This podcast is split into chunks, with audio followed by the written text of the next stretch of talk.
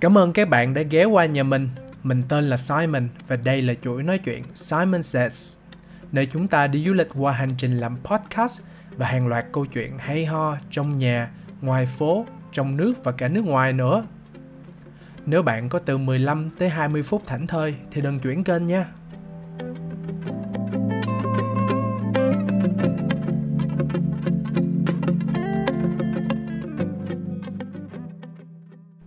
Chào mừng các bạn đã quay trở lại với tập thứ ba của podcast Simon Says.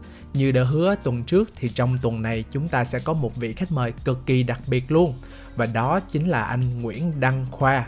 Anh Khoa hiện tại đang là CEO và founder của hệ thống bánh mì 362. Những bạn nào mà đang sống trong Sài Gòn thì chắc chắn sẽ biết tới cái hệ thống bánh mì nổi tiếng này. Gọi là anh nhưng thật ra đó, Khoa là một người bạn khá thân với Simon và khi mà Simon ngỏ lời tham dự buổi ngày hôm nay thì Khoa đã rất là dễ tính và chấp nhận liền.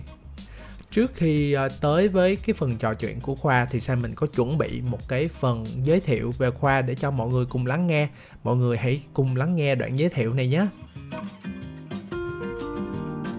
được đào tạo chuyên ngành quản trị kinh doanh nhưng với tâm hồn yêu ẩm thực cùng với cơ duyên với nghề truyền thống làm bánh mì của gia đình Năm 2010, Khoa bắt đầu đi tìm lối đi riêng với nghề bánh mì khi con là sinh viên đại học.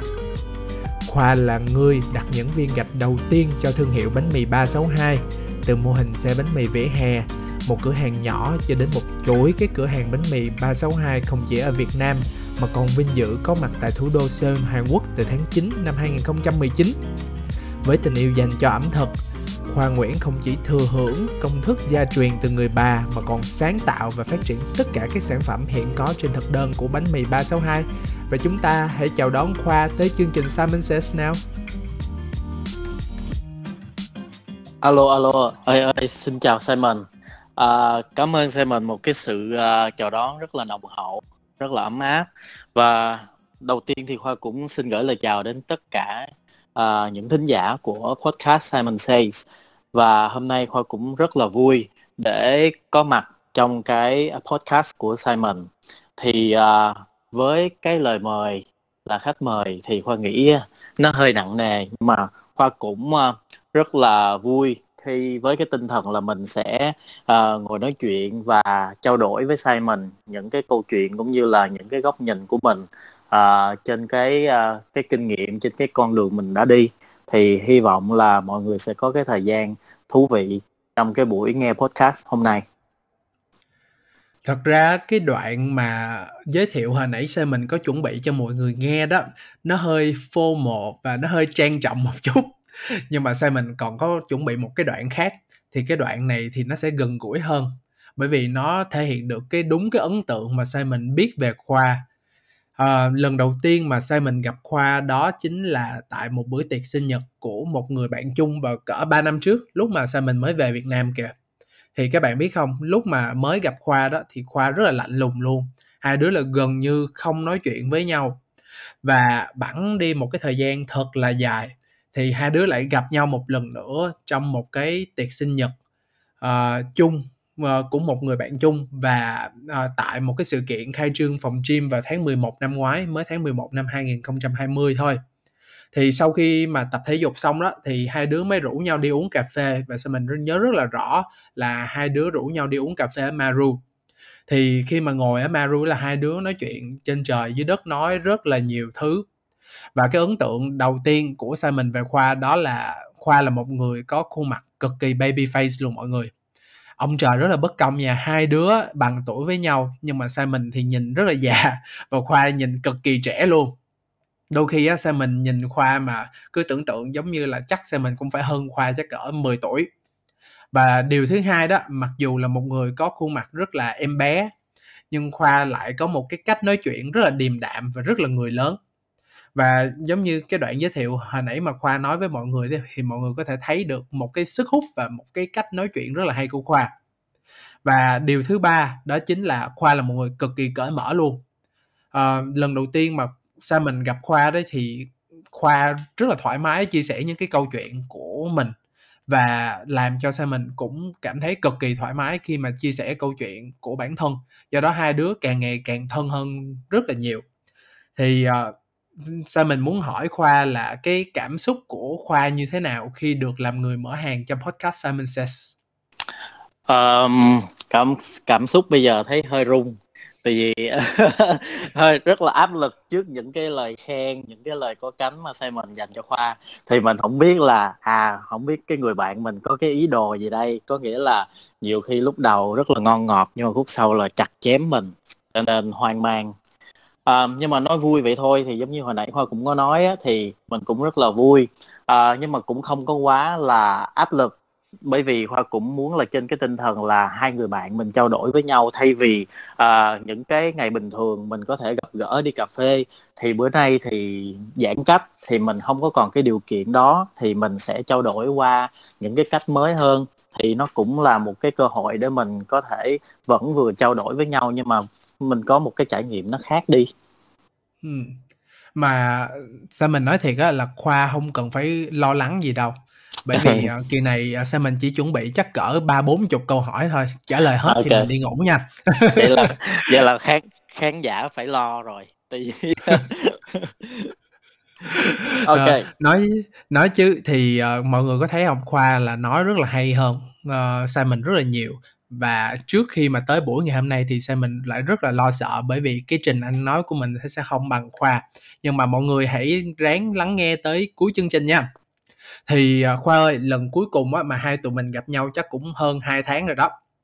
Vậy ừ. trong cái thời gian khoảng cách này đó khoa và gia đình có khỏe không? Và mọi người làm gì vui trong cái mùa giãn cách xã hội này à cảm ơn cảm ơn lời hỏi thăm của Simon. Thì uh, trộm vía uh, hiện tại thì khoa vẫn đang ở với bố mẹ. Thì uh, cả nhà rất là gắn gắn kết với nhau. Và đặc biệt là uh, trong cái mùa giãn cách này thì mình lại càng có nhiều thời gian để mình chia sẻ để mình cùng nhau uh, trải qua những cái phút giây mỗi ngày mà nhiều khi những ngày thường mình lại không có dịp mình mình mình chia sẻ với nhau như vậy. Thì uh, một ngày buổi sáng thì uh, Khoa cũng uh, chuẩn bị buổi sáng cho cả nhà nè. Rồi mình ngồi mình quay quần với nhau ăn sáng. Rồi sau đó thì Khoa lại làm cà phê. Tại vì cả nhà ai cũng là dân nghiện cà phê cả. Thì mình cũng dành cái thời gian buổi sáng đó để mình chia sẻ những cái câu chuyện với nhau rồi mình cùng quan tâm hỏi hỏi han nhau và cùng tạo động lực cho nhau trong cái mùa giãn cách như thế này. Cho nên là mình cảm thấy là mặc dù có nhiều cái thay đổi nhưng mà mình vẫn thích nghi được cho cái cái cái kiểu sống mới của những cái ngày giãn cách. Sao mình phải công nhận một điều á, là cái mùa giãn cách này á, mang rất là nhiều những cái thành viên gia đình về gần với nhau hơn. Ờ, sao mình về Việt Nam chắc cũng là 2 năm rồi và đặc biệt trong cái mùa giãn cách này thì sao mình cảm giác giống như khi mà mình ở nhà đó mình được đối xử giống như là một em bé vậy á. Bố Ừm. mẹ sao mình thì về hưu rồi nha, nên là bố mẹ sao mình không có đi làm và cũng không phải làm việc. Thì ở trong nhà thì bố lúc nào cũng dọn dẹp nè, mẹ của sao mình thì nấu ăn nè, và gần như là gia đình ngày nào cũng quay quần bên nhau là ăn trưa và ăn tối cái cảm giác này nó hơi lạ lùng một chút nhưng mà nó rất là quen thuộc bởi vì nó nhắc mình lại lúc mà mình thiếu niên á lúc mà mình còn đi học á thì cái hình ảnh lúc này nó y chang như lúc đó luôn. Thì khoa có nghĩ là nhờ cái mùa giãn cách này đó mà nó mang gia đình khoa lại gần nhau hơn không? Hay là truyền thống ừ. gia đình khoa thì lúc nào cũng đã gần gũi rồi? Ừ À, thật ra thì à, mình cũng không có để ý tới cái việc này thường xuyên. Nhưng mà đối với khoa thì gia đình là một cái yếu tố quan trọng nhất uh, khoa luôn luôn đặt để uh, gia đình lên hàng đầu. Cho nên là rất là may mắn khoa được sống trong được sinh ra và lớn lên trong vòng tay yêu thương của ba mẹ và và có một chị gái nữa. Thì tất cả các thành viên trong gia đình đều rất là quan tâm với nhau và và luôn luôn gắn kết với nhau. Có thể vì một cái lý do nào đó mình không có được um, có nhiều thời gian dành cho nhau nhưng mà khi có những cái gì cần thiết những cái gì quan trọng thì tất cả các thành viên đều luôn có mặt và ủng hộ nhau hết mình cho nên là dù có uh, trước giãn cách hay là đang giãn cách thì thì cái cái tình thân gia đình đối với khoa thì nó cũng là như vậy Wow, tức là một gia đình rất là thân thương và gần gũi với nhau đúng không nè? Gần đây á, sao mình có xem một cái clip trên Facebook của Khoa, đó là bố Khoa đệm đàn cho Khoa hát ca khúc Màu mắt nhung của nhạc sĩ Đức Huy. Và Khoa hát cực kỳ hay luôn. Do đó mọi người khán giả đang nghe tại nhà đó, nếu mà mọi người có kiên nhẫn mọi người nghe tới khúc cuối biết đâu khoa sẽ hát cho mọi người nghe. Vậy thì ờ, khoa có thể bật mí với mọi người về sở thích âm nhạc và năng khiếu hát hò cho mọi người biết được không? Ừ.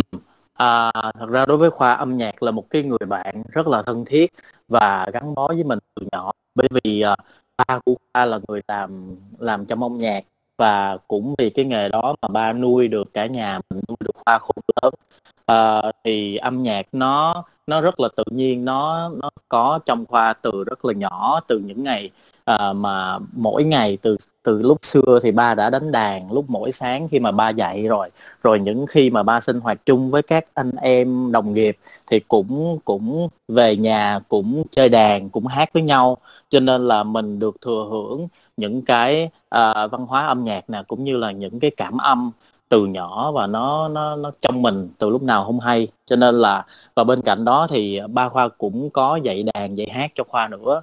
Thì mình cũng được coi như là con nhà tông không giống lông cũng giống cánh thì khoa cũng rất là mê âm nhạc. Nhưng mà mình không có cái điều kiện cũng như cái cơ hội để mình coi như là không có duyên đi để mình đi theo âm nhạc nhưng mà âm nhạc là một cái người bạn rất là thân để để giúp mình giải tỏa những cái phút giây căng thẳng và để giúp khoa cân bằng lại giữa cuộc sống và công việc ừ. nếu vậy thì khoa có bao giờ mơ để trở thành ca sĩ không Ừ, có, thú thật là có. Hồi xưa bởi vì mình đã tiếp cận với âm nhạc rất là nhiều cho nên là mình rất là dễ sẽ có những cái suy nghĩ đó. Nhưng mà nó cũng chỉ thoáng qua thôi tại vì mình ờ, lúc đó mình thấy là ca sĩ thì rất là đẹp, rất là chỉnh chu nè, rất là được cái sự săn đón nồng hậu của mọi người, có sự nổi tiếng. Thì những cái đó là mình mê. Nhưng mà khi mà bắt đầu mình mình lớn lên dần thì mình biết là cái nào mình mình có thể à, làm được hay cái nào nó nó phù hợp với mình thì mình bắt đầu mình mình đi theo những cái nó phù hợp nó thực tế hơn với mình Simon cũng đồng ý với Khoa luôn đó. Thì à, thật ra gia đình Simon hồi nhỏ không có việc ủng hộ cái việc đi học về âm nhạc. Chắc tại Simon hát trong nhà tắm nhiều quá nên bố mẹ sợ bỏ học chính quy đi làm ca sĩ. Nên, nên hồi đó xin đi học đàn hay học hát gì bố mẹ cũng không cho hết á. Chứ không á bây giờ chắc cũng hát hay cạnh tranh được với khoa đó. Tiếc đi một cái tài năng của Việt Nam hả à, nãy giờ mình nói về gia đình mình nói về giãn cách xã hội nhiều rồi. Thì uh, sao mình muốn quay về cái chủ đề chính của ngày hôm nay? Thì trước khi mà sao mình lên cái đề bài ngày hôm nay thì sao mình suy nghĩ rất là nhiều về uh, cái doanh nghiệp mà khoa đang vận hành ở thời điểm hiện tại đó chính là bánh mì 362 ừ. thì uh, cái dịch covid nó tới và uh, mùa giãn cách xã hội nó đã diễn ra gần 2 tháng rồi thì tất cả chúng ta đều phải dừng lại tất cả mọi hoạt động. Vậy thì khoa có nhớ nghề làm bánh mì không? Khoa có nhớ uh, bánh mì 362 không? Trước khi mà trả lời câu hỏi này của Simon á, thì khoa cũng muốn uh, có một cái lời uh, đính chính có nghĩa là bánh mì là lương thực nha mọi người. Cho nên ok nói vui thôi nhưng mà uh, Ờ, nhớ hả? Chắc chắn là nhớ chứ tại vì đó là cái công việc chính của khoa mà.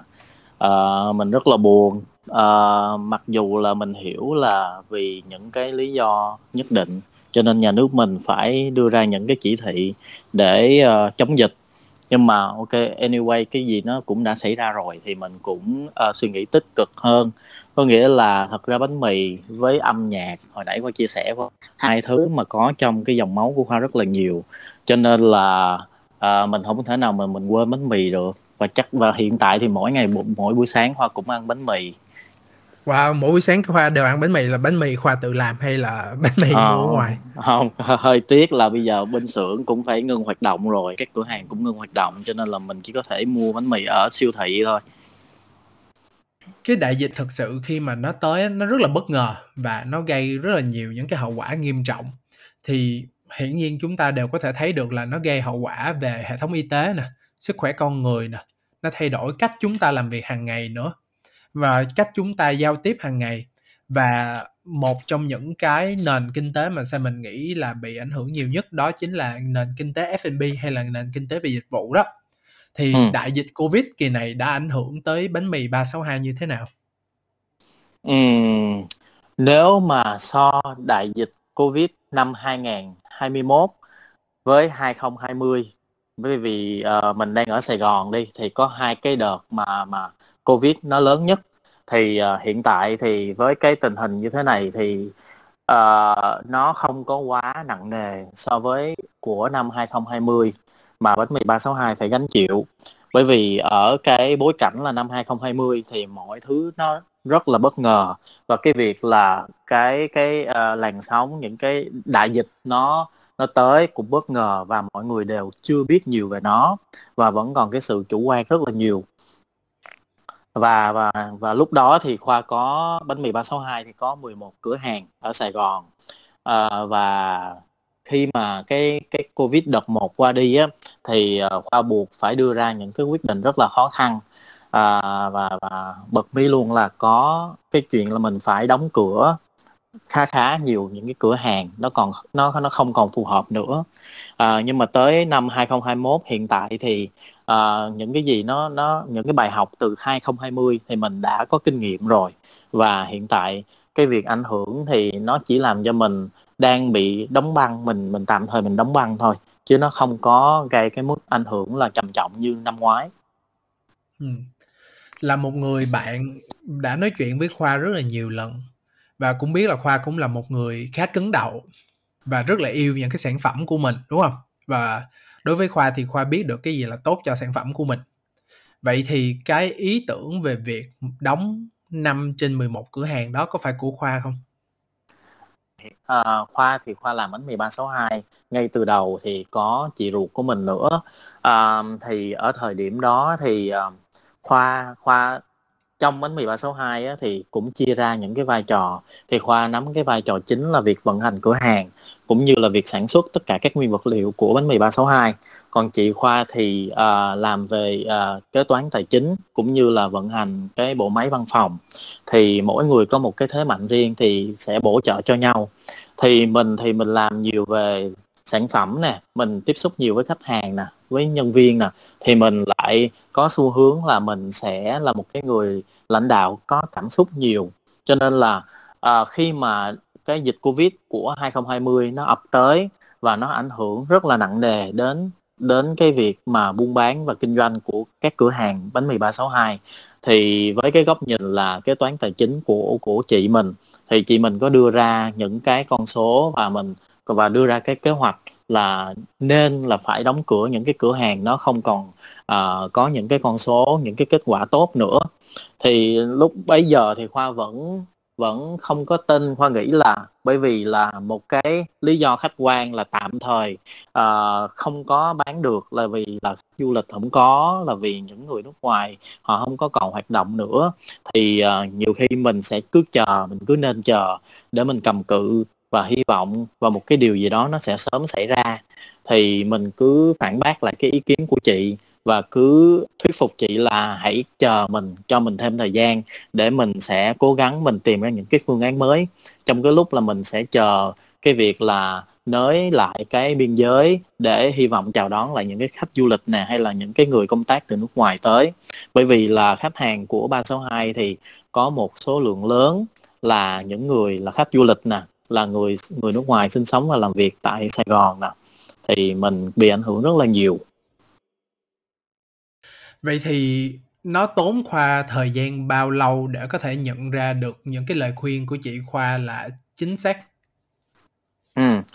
à, thật ra thì à, dịch covid nó ảnh hưởng trực tiếp đến Sài Gòn á, là bắt đầu là qua Tết Nguyên Đán của năm 2020 nhưng mà trước đó cuối năm 2019 á, thì nó đã có xảy ra ở các nước khác rồi. Thì nó bắt đầu nó nó dần dần nó chưa có bùng phát đột biến nhưng mà nó âm ỉ âm ỉ và mình chưa có nhận thức được điều đó. Nhưng mà trong thời gian từ đầu 2020 là kết kết quả kinh doanh của mỗi tháng nó đã không có đẹp như của cuối năm 2019 rồi. Và khi mà à, Tết qua xong một cái thì à, thì bắt đầu ảnh hưởng trực tiếp hơn đến Sài Gòn. Và từ tháng 2 cho tới tháng 5 là cái thời gian mà mình vẫn đang đưa ra những cái tranh cãi những cái thuyết phục với với chị của khoa thì đến đến giữa tháng 5 Khoa nhớ là hôm đó là ngày 11 tháng 5 năm 2020 bởi vì ngày 12 tháng 5 2020 nó sẽ là ngày kỷ niệm 10 năm của bánh mì 362 và trước đó Khoa vẫn đang lên ấp ủ một cái kế hoạch là à kỳ này con số tròn chỉnh 10 năm thì mình sẽ phải làm một cái gì đó nó rất là đặc biệt nó rất là to nó rất là à, phải là cái gì đó kỷ niệm rất là lớn cho bánh mì 362 nhưng mà mọi thứ nó lại kéo kéo ngược lại hoàn toàn những cái gì mình suy nghĩ. Và khoa nhớ như in là đúng chiều ngày 11 tháng 5 năm 2020 á thì khoa phải đứng trước toàn thể công ty à, mọi tất cả các à, anh chị em các bạn làm việc nhân viên bán hàng. À, mình phải tuyên bố là à, bắt đầu là mình sẽ phải đóng cửa dần và mình mình thông báo cho mọi người là sẽ nên à, có một cái lộ trình để tìm cái việc mới cũng như là mình sẽ mình nói chuyện với từng bộ phận từng phòng ban về cái việc là mình sẽ cắt giảm nhân sự. Thì đó là một cái ngày rất là buồn à, và và sau đó thì khoa một thời gian khoa không vào công ty không vào không dám vào công ty.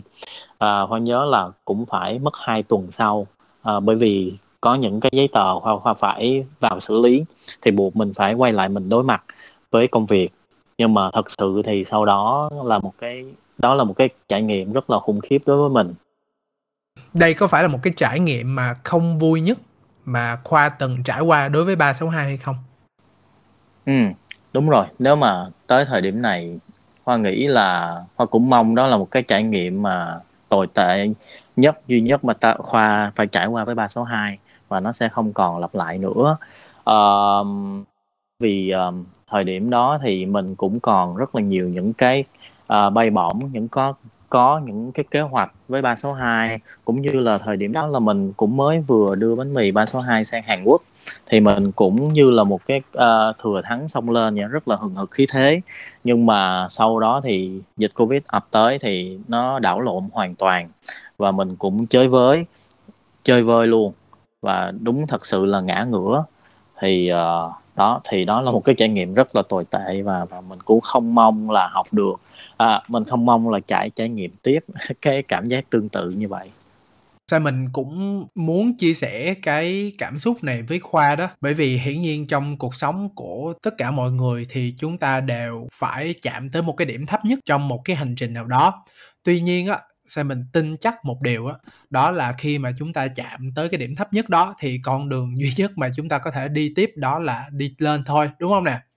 Thì sao mình cũng mong muốn là đại dịch nó sẽ được kiểm soát một cách sớm nhất để chúng ta có thể trở lại một cái bình thường mới nè và sao mình rất là tin tưởng vào chính phủ Việt Nam à, về vấn đề phòng chống dịch có lẽ là tới tháng 7 năm sau thì chính phủ sẽ mở cổng lại và chúng ta sẽ bắt đầu một cuộc sống mới và biết đâu 362 còn sẽ phát triển mạnh mẽ hơn đúng không? Ừ, nhưng mà sao tới tháng 7 năm sau lận sao hy vọng gì mà mà xa dữ vậy? Ước gì mà ước ước tháng à, tháng 10 đi. 9 tháng 10 Ok vậy vậy vậy mình ngồi mình ước tháng 10 ha. Ok để à, về à, thắp nhang xin tháng 10 ok.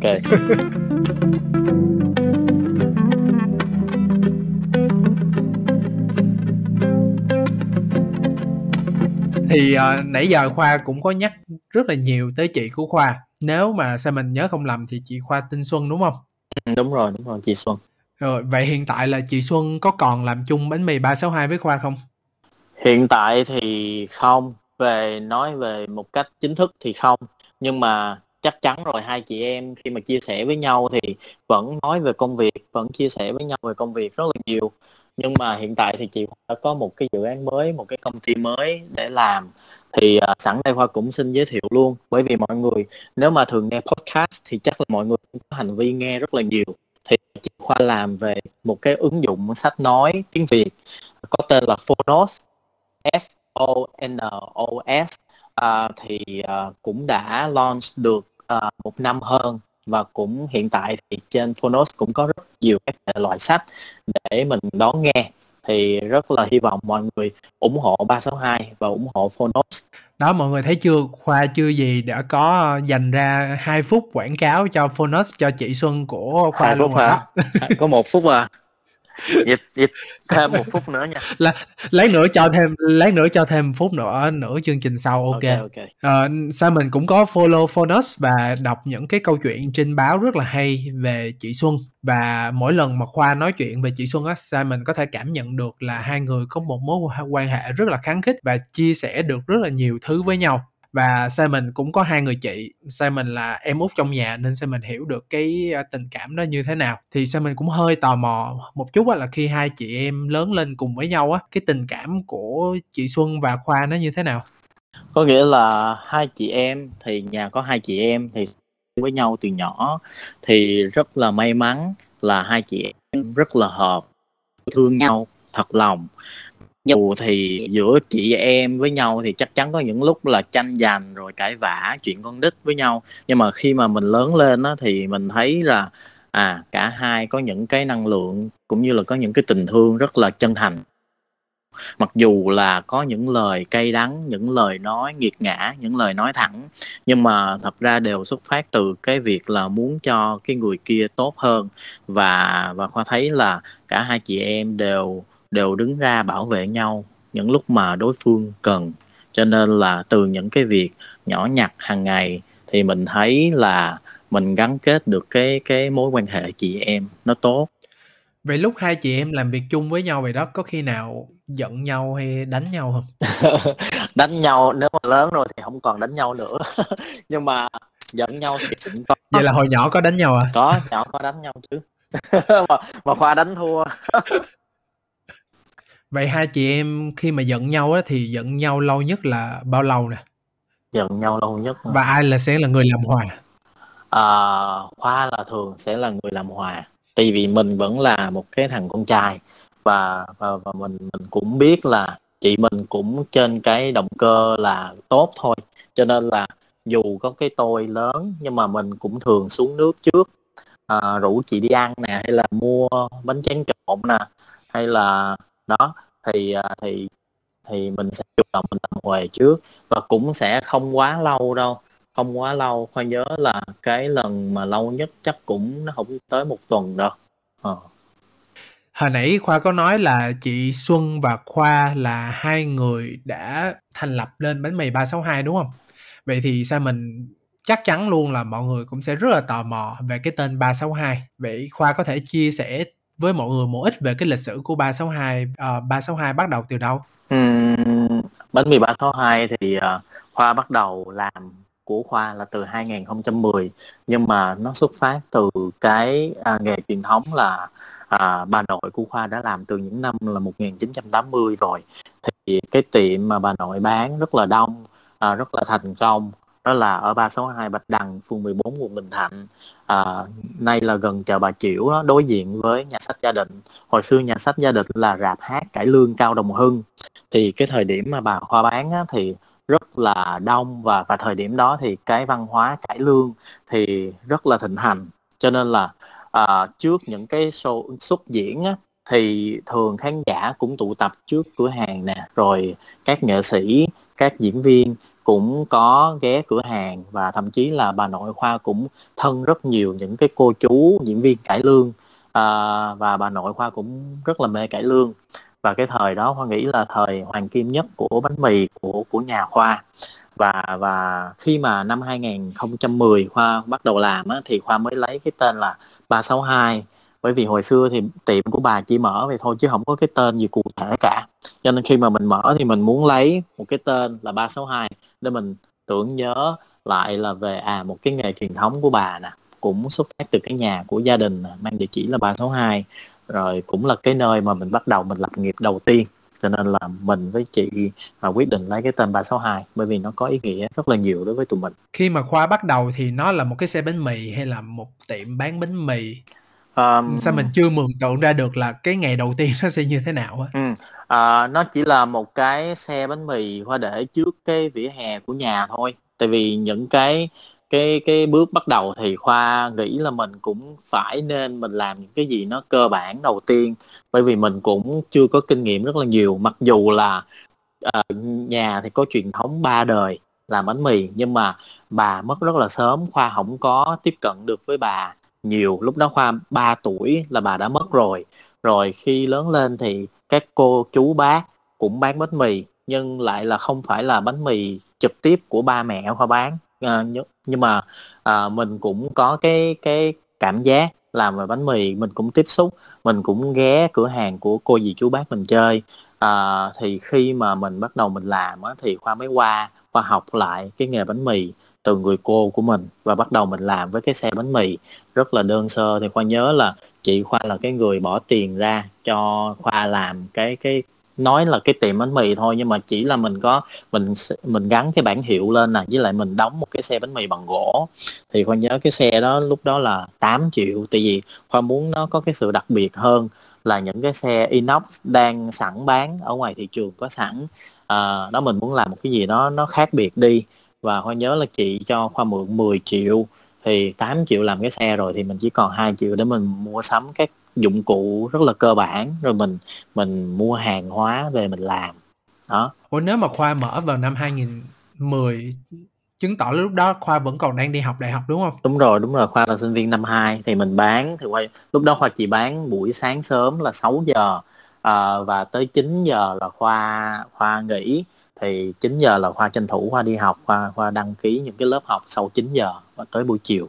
Thì trong xã hội mình nó có một cái định kiến á, là khi mà đi học đại học á, thì chắc chắn là ai cũng sẽ có một cái giấc mơ ví dụ như là uh, làm ngân hàng nè làm bác sĩ hay ít nhất là làm trong văn phòng của những công ty lớn. Vậy thì khi mà chị khoa đưa ra cái ý tưởng về việc là mở một cái xe bánh mì đi ừ. thì cái cảm xúc của khoa nó như thế nào? Khoa có cảm thấy giống như là ờ à, mình rất là tự hào bởi vì mình được làm một cái nghề truyền thống của gia đình không? Ừ, thật ra nó nó rất là ờ, uh, khoa khoa không có nhiều cảm xúc khi mà chị khoa đề nghị. Có nghĩa là cái cái việc mà mở tiệm bánh mì đó, đó là cái ý tưởng của chị khoa thì nhưng mà khoa là cái người sẽ trực tiếp để vận hành cái cái cửa hàng đó à, nhưng mà khi mà chị khoa đề đề nghị mở bánh mì á, thì khoa khoa cảm thấy mọi thứ nó rất là tự nhiên đến với mình. Mình tại vì trước đó thì khoa không có nghĩ là mình sẽ bán bánh mì bao giờ cả. Tại vì thú thật luôn là hồi nhỏ khi mà đi ngang qua nhà mà bạn bè mà có hỏi là ủa nhà khoa bán bánh mì hả? Thì khoa cũng từ chối. Tại vì thật sự thì cái cửa hàng đó thì của cô dì chú bác chứ không phải của mình. Nhưng mà trong tận thâm tâm á, thì mình có cái mặc cảm là mình không muốn nhận là gia đình buôn bán uh, buôn bán là bán bánh mì. Cái kiểu thì mình thấy nó nó không có được sang. Thì cái cái ý nghĩ ngô nghê hồi nhỏ nó là như vậy. Nhưng mà khi mà chị khoa đề nghị mình làm bánh mì thì khoa cũng chẳng có mặc cảm hay là mình cũng không có chưa cảm thấy tự hào gì cả. Mình chỉ biết là à, mình cũng thích tại vì mình cũng đang tính là làm một cái công việc phụ nào đó ở một cái cửa hàng bán thức ăn nhanh thôi. Nhưng mà thay vì đó thì mình lại có cái cơ hội như này. Thì mình mình mình có sẵn cô nè có sẵn nhà để mình làm thì mình cứ làm thôi. Thì mọi thứ nó diễn ra nó cứ từng bước một và và nó khá là suôn sẻ đối với khoa. Ừ. nói tới đây thì uh, xem mình nghĩ chắc cái này là nghề chọn mình á chứ không phải là mình chọn nghề. Ừ và sao mình cũng là một cái ví dụ rất là đặc trưng về việc nghề chọn mình luôn. Thì gia đình nội của Sa Mình thì 90% cô chú đều làm trong giáo dục hết. Không phải làm giáo viên thì cũng sẽ làm trong trường học. Chỉ riêng có bố của Sa Mình là làm trong một lĩnh vực khác. Thì từ nhỏ đến lớn á, Sa Mình không bao giờ suy nghĩ về việc là mình sẽ làm trong lĩnh vực giáo dục đâu. Thì uh, có rất là nhiều lý do nhưng một trong những cái lý do chính là mình thấy là họ rất là cực mặc dù đây là một nghề rất là được tôn trọng đúng không? Và có một cái vị trí cao trong xã hội. Nhưng mà giáo viên á, lúc nào ờ, cũng phải đi dạy thêm mới có đủ tiền. Và hồi đó cái định kiến xã hội là làm giáo viên thì sẽ không có được trả lương cao. Rồi ờ, số phận đưa đẩy mình đi du học một thời gian. Và ngay cả lúc mà sao mình đi du học đó thì cái chương trình mà sao mình học đó là chương trình về tài chính. Không biết học sao hồi cái cũng quay lại làm giáo dục. Và tính tới thời điểm hiện tại thì sao mình cũng làm giáo dục được 11 năm rồi. Ừ. Vậy là cùng với thời gian khoa làm bánh mì đó. Hai tụi mình rất là chung thủy với lại uh, cái uh, công việc hiện tại ha.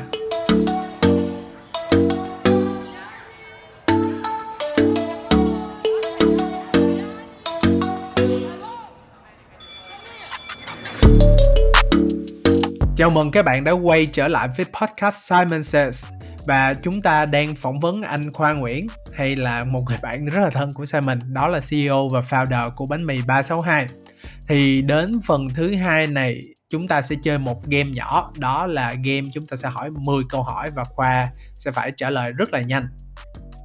Ờ, khoa có sẵn sàng để chơi game uh, không nè?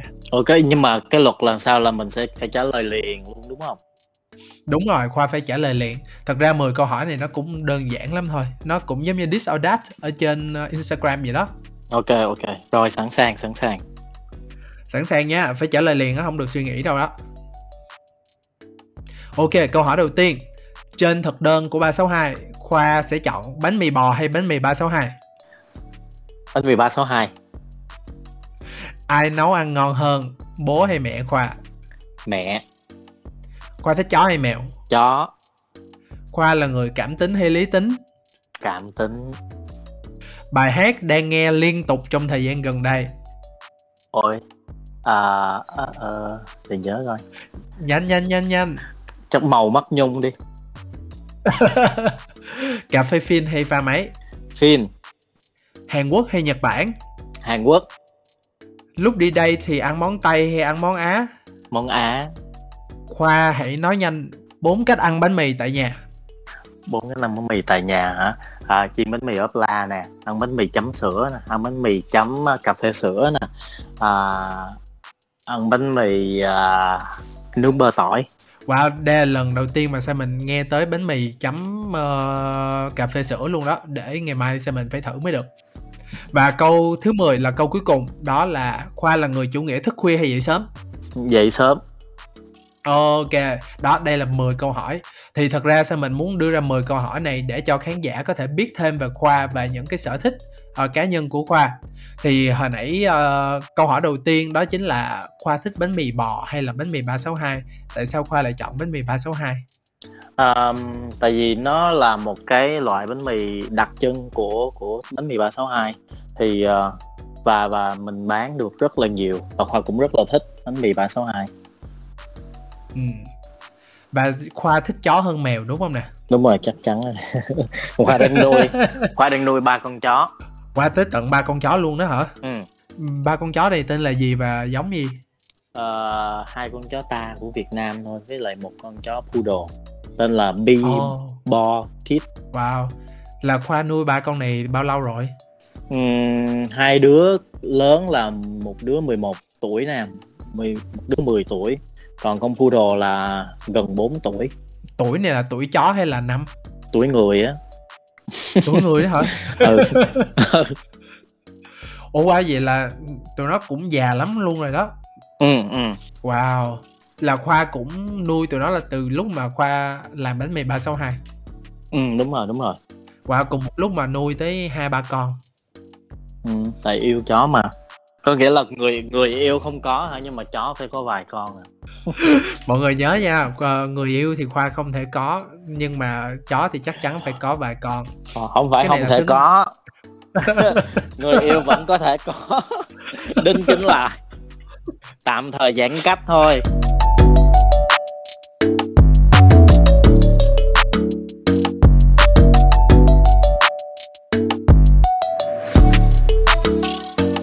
thì qua những cái cuộc trò chuyện với nhau đó, khoa cũng hay nhắc tới là trong một doanh nghiệp thì sẽ có rất nhiều người làm những vai trò khác nhau, đúng không?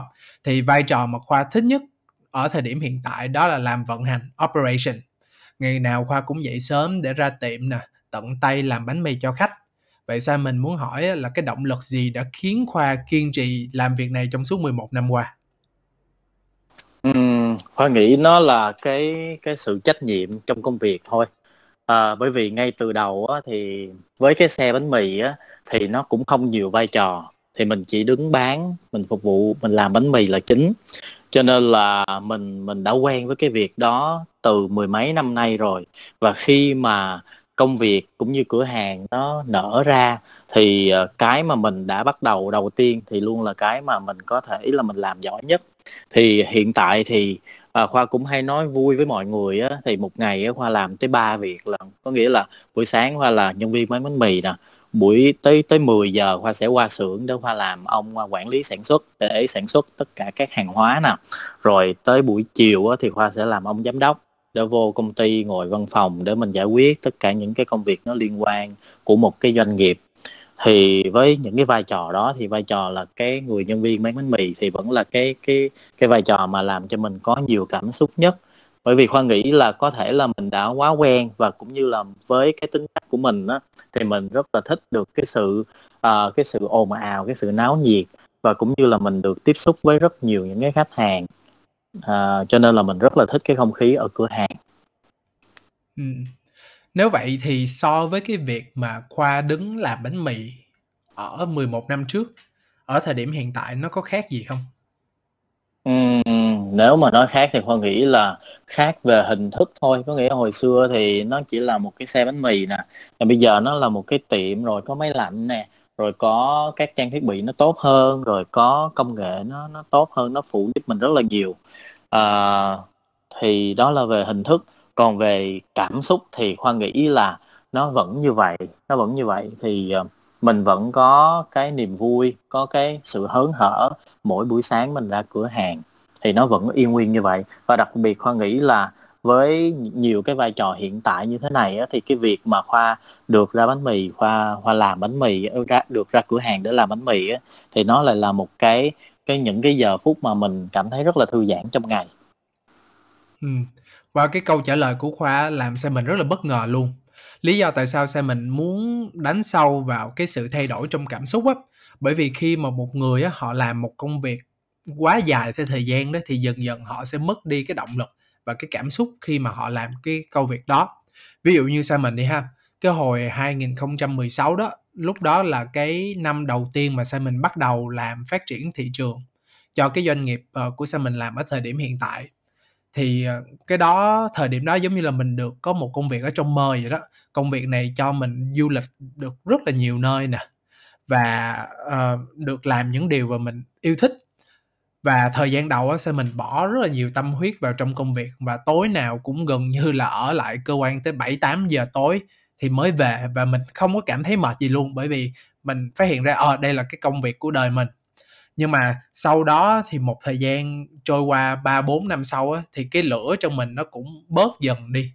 Nó không phải là mình không còn yêu công việc của mình nữa mà nó có những cái khó khăn trong công việc á nó làm cho mình biết cách điều tiết cái cảm xúc của mình hơn ừ. và uh, rất là may mắn là khi covid uh, ờ, 2019 này diễn ra nè thì nó giống như là làm sao mình dừng lại và nó giúp mình refresh lại bắt đầu ừ. lại cái công việc và nuôi dưỡng lại cái tình yêu ban đầu đó thì ờ, cái cảm xúc đó nó cũng giống như khoa vậy thôi kiểu bây giờ mà khoa mà được ra bán bánh mì á, thì sao mình cũng chắc chắn luôn một điều là khoa cũng sẽ rất là thích điều đó đúng không ừ. ừ. vậy thì trong năm tới 10 năm nữa trong tương lai đó thì khoa nhìn thấy khoa đang ở vị trí nào tại 362 hay là sẽ theo đuổi một cái giấc mơ cá nhân khác ừ. à, thú thật với mọi người thì khoa không phải là cái tuyếp người mà mình mình lên kế hoạch rất là tốt hoặc là mình sẽ có một cái kế hoạch gì rất là xa năm 10 năm. À, từ đó đến giờ à, mặc dù mình cũng thấy rất là nhiều những cái cái kinh nghiệm chia sẻ về mình hoạch định những cái kế hoạch trong cuộc sống.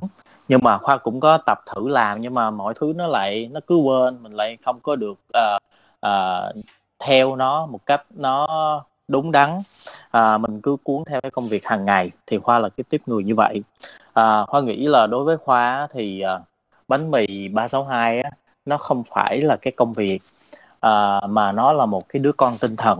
Cho nên đó là cái yếu tố mà nó giúp mình có được cái cái cái lửa trong cái việc mà mình mình phải à, đối mặt với những cái khó khăn nè à, cũng như là mình cũng phải bỏ những cái tâm trí vô để mình mình làm cho cái đứa con tinh thần của mình nó phát triển.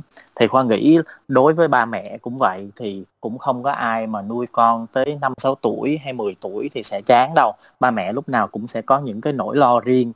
Uh, cho cái đứa con mình mặc dù đứa con mình đã lúc này cũng đã 30 tuổi 40 tuổi thì đối với khoa là bánh mì 362 cũng là như vậy mình sẽ luôn luôn mình có trách nhiệm với nó và và dù nó có như thế nào thì mình cũng sẽ đứng bên nó để mình mình sẽ cố gắng làm những cái điều tốt nhất dành cho nó. Vậy thì khoa có tính có thêm những đứa con khác không? Ngoài 362 trong tương lai. À, đối với khoa hiện tại thì khoa đang có 6 đứa con là 6 cửa hàng bánh mì 362 ở Sài Gòn. Thì uh, đối với khoa khoa đang định nghĩa con tinh thần nó là như vậy. Nhưng mà khoa vẫn có ấp ủ những cái dự định riêng nhưng mà tạm thời thì mình có thể mình mình chưa dám nói trước tại vì mình cũng hơi uh, mê tín chút hả thì là nó nó chưa bước hôm qua bước hôm qua ừ. cho nên là tạm thời là khoa vẫn sẽ có kế hoạch để mở thêm cửa hàng bánh mì 362 ừ. với có thể là ngày từ trước đến giờ thì mình đang đang làm trực tiếp mình mở cửa hàng trực tiếp của mình nhưng mà sau dịch thì mình có thể mình sẽ mở hơn mình có cái nhìn mở hơn mình sẽ có thể làm những cái cửa hàng hợp tác cửa hàng franchise 362 với những cái đối tác tiềm năng. Nói nãy giờ nhưng mà khoa lại quên mất một đứa con của mình đó. Khoa biết con của mình ở đâu không? Ở hàn quốc đó. À thì đó thì nãy khoa có nói là đứa con tinh thần ở sài gòn. Thì ừ không chắc chắn. Thì đó là một cái niềm tự hào của khoa rất là lớn. Có nghĩa là khi mà mình làm bánh mì uh, bắt đầu là một cái xe bánh mì ở ngoài vỉa hè đi thì mình cũng uh, chỉ có cái uh, cố gắng là mình sẽ làm sao cho nó thật tốt để mình bán thật là nhiều. Nhưng mà khi mà mình mình đi với nó rất là nhiều thì mình sẽ đặt để rất là nhiều những cái cảm xúc vào. Thì một trong những cái cảm xúc đó là cái niềm hy vọng để được đưa bánh mì 362 ra đến những cái thị trường mới. Thì tháng 9 năm 2019 thì bánh mì 362 chính thức uh, khai trương cửa hàng đầu tiên ở thủ đô Hàn uh, thủ đô Seoul ở Hàn Quốc. Thì hiện tại ở Hàn Quốc thì mình mình đang có 9 cửa hàng. Thì những cửa hàng đó thì khoa bên với với cái team bên Hàn Quốc thì mình có làm uh, với cái hình thức là mình dụng quyền thương hiệu. Uh, riêng công ty thì có một vài cái cửa hàng uh, direct shop của công ty.